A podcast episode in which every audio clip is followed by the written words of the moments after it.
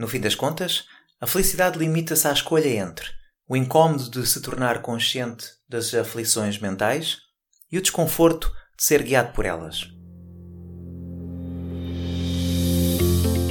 Olá e sejam bem-vindos ao podcast Par, Escute, Ajuste. O meu nome é Luís Barbudo e criei este podcast para ajudar a ajustar a forma como agimos e reagimos ao que nos acontece nas mais diversas situações e desafios que a vida nos oferece.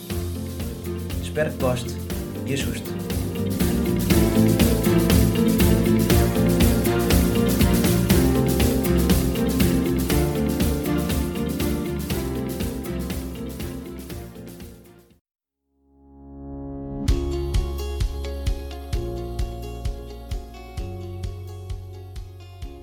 No episódio de hoje quero falar de reações.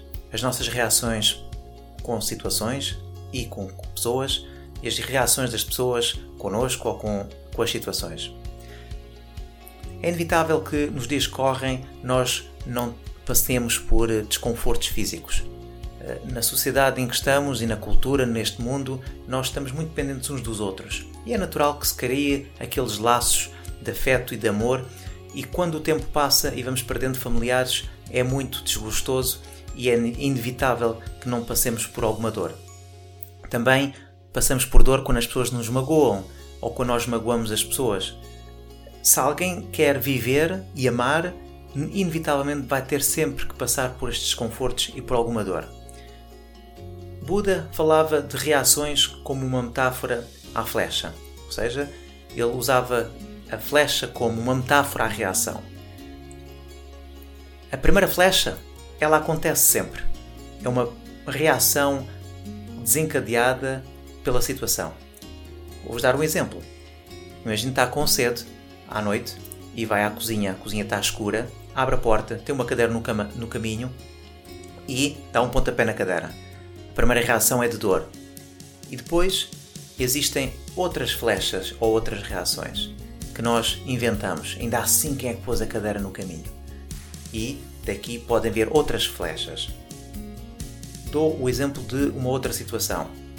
Um casal, o marido chega à casa, ela espera que ele lhe dê algum uh, afeto, um, um beijo de boa tarde, olá, e ele trata com indiferença, nem sequer bom dia nem boa tarde.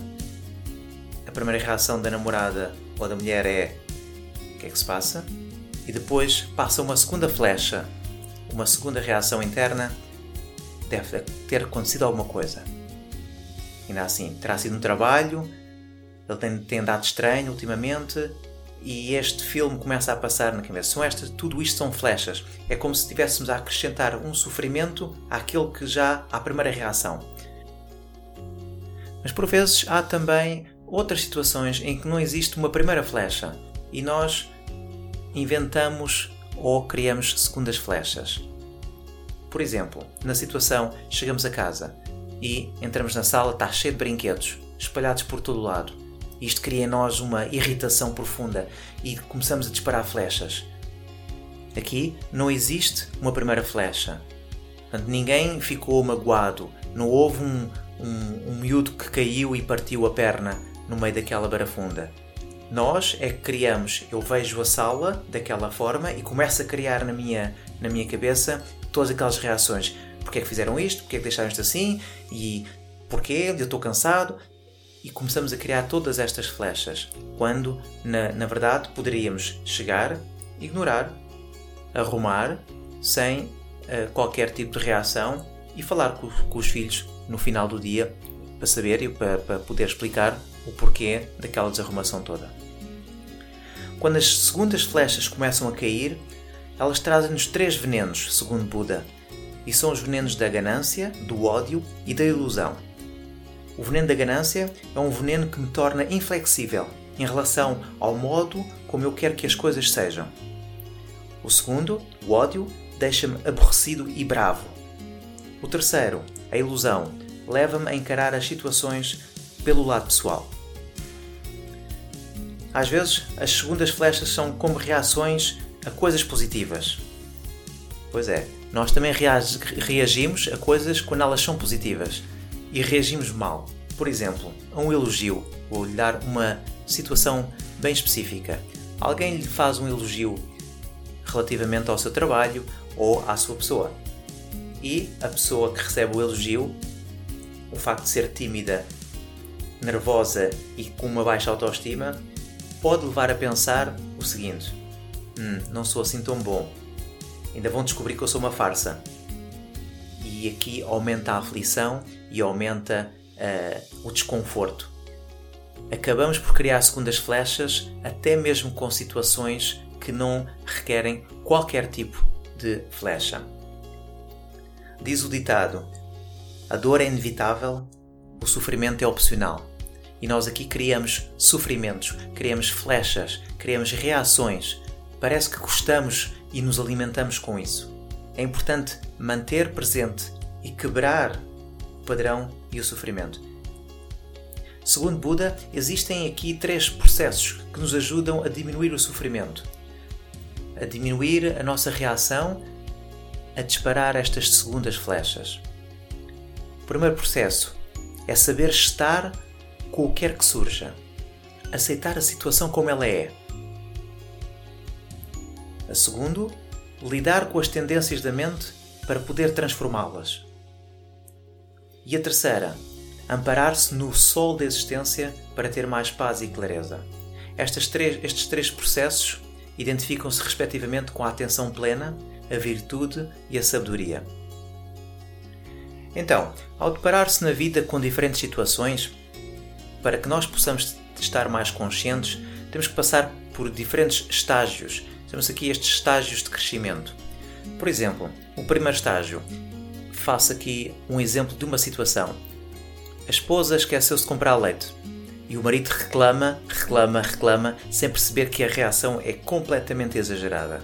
Este é o primeiro estágio. E é o que na psicologia uh, e no coaching se fala de é uma incompetência inconsciente. No segundo estágio, o marido é tomado pela ganância e pelo ódio, mas esforça-se, mas não evita de reclamar. E aqui percebe-se que não se consegue controlar. É um segundo estágio que é idêntico a uma incompetência consciente. Ele percebe que se descontrolou, mas ainda assim não consegue controlar-se e falo na mesma. Terceiro estágio, o marido irrita-se, mas percebe que a esposa já fez muito por ele e se ficar mal-humorado só vai piorar as coisas.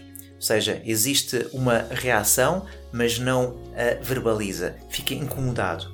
É aqui estamos num estado de competência consciente.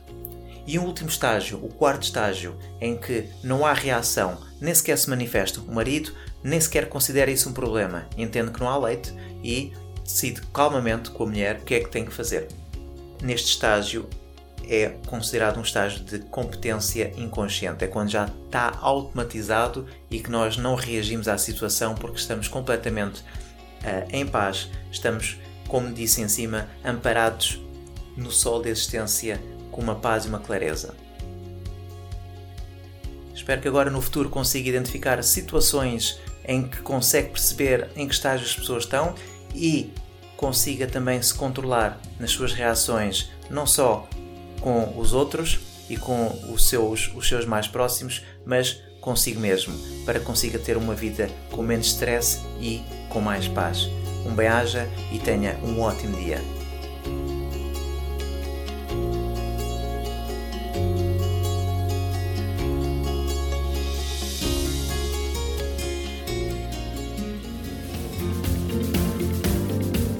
Foi mais um episódio do podcast Pare, Escute, Ajuste.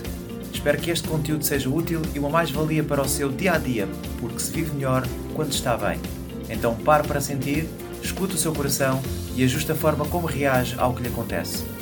O meu nome é Luís Barbudo e poderá encontrar mais ajustes em www.parescuteajuste.pt. Um bem-aja para si.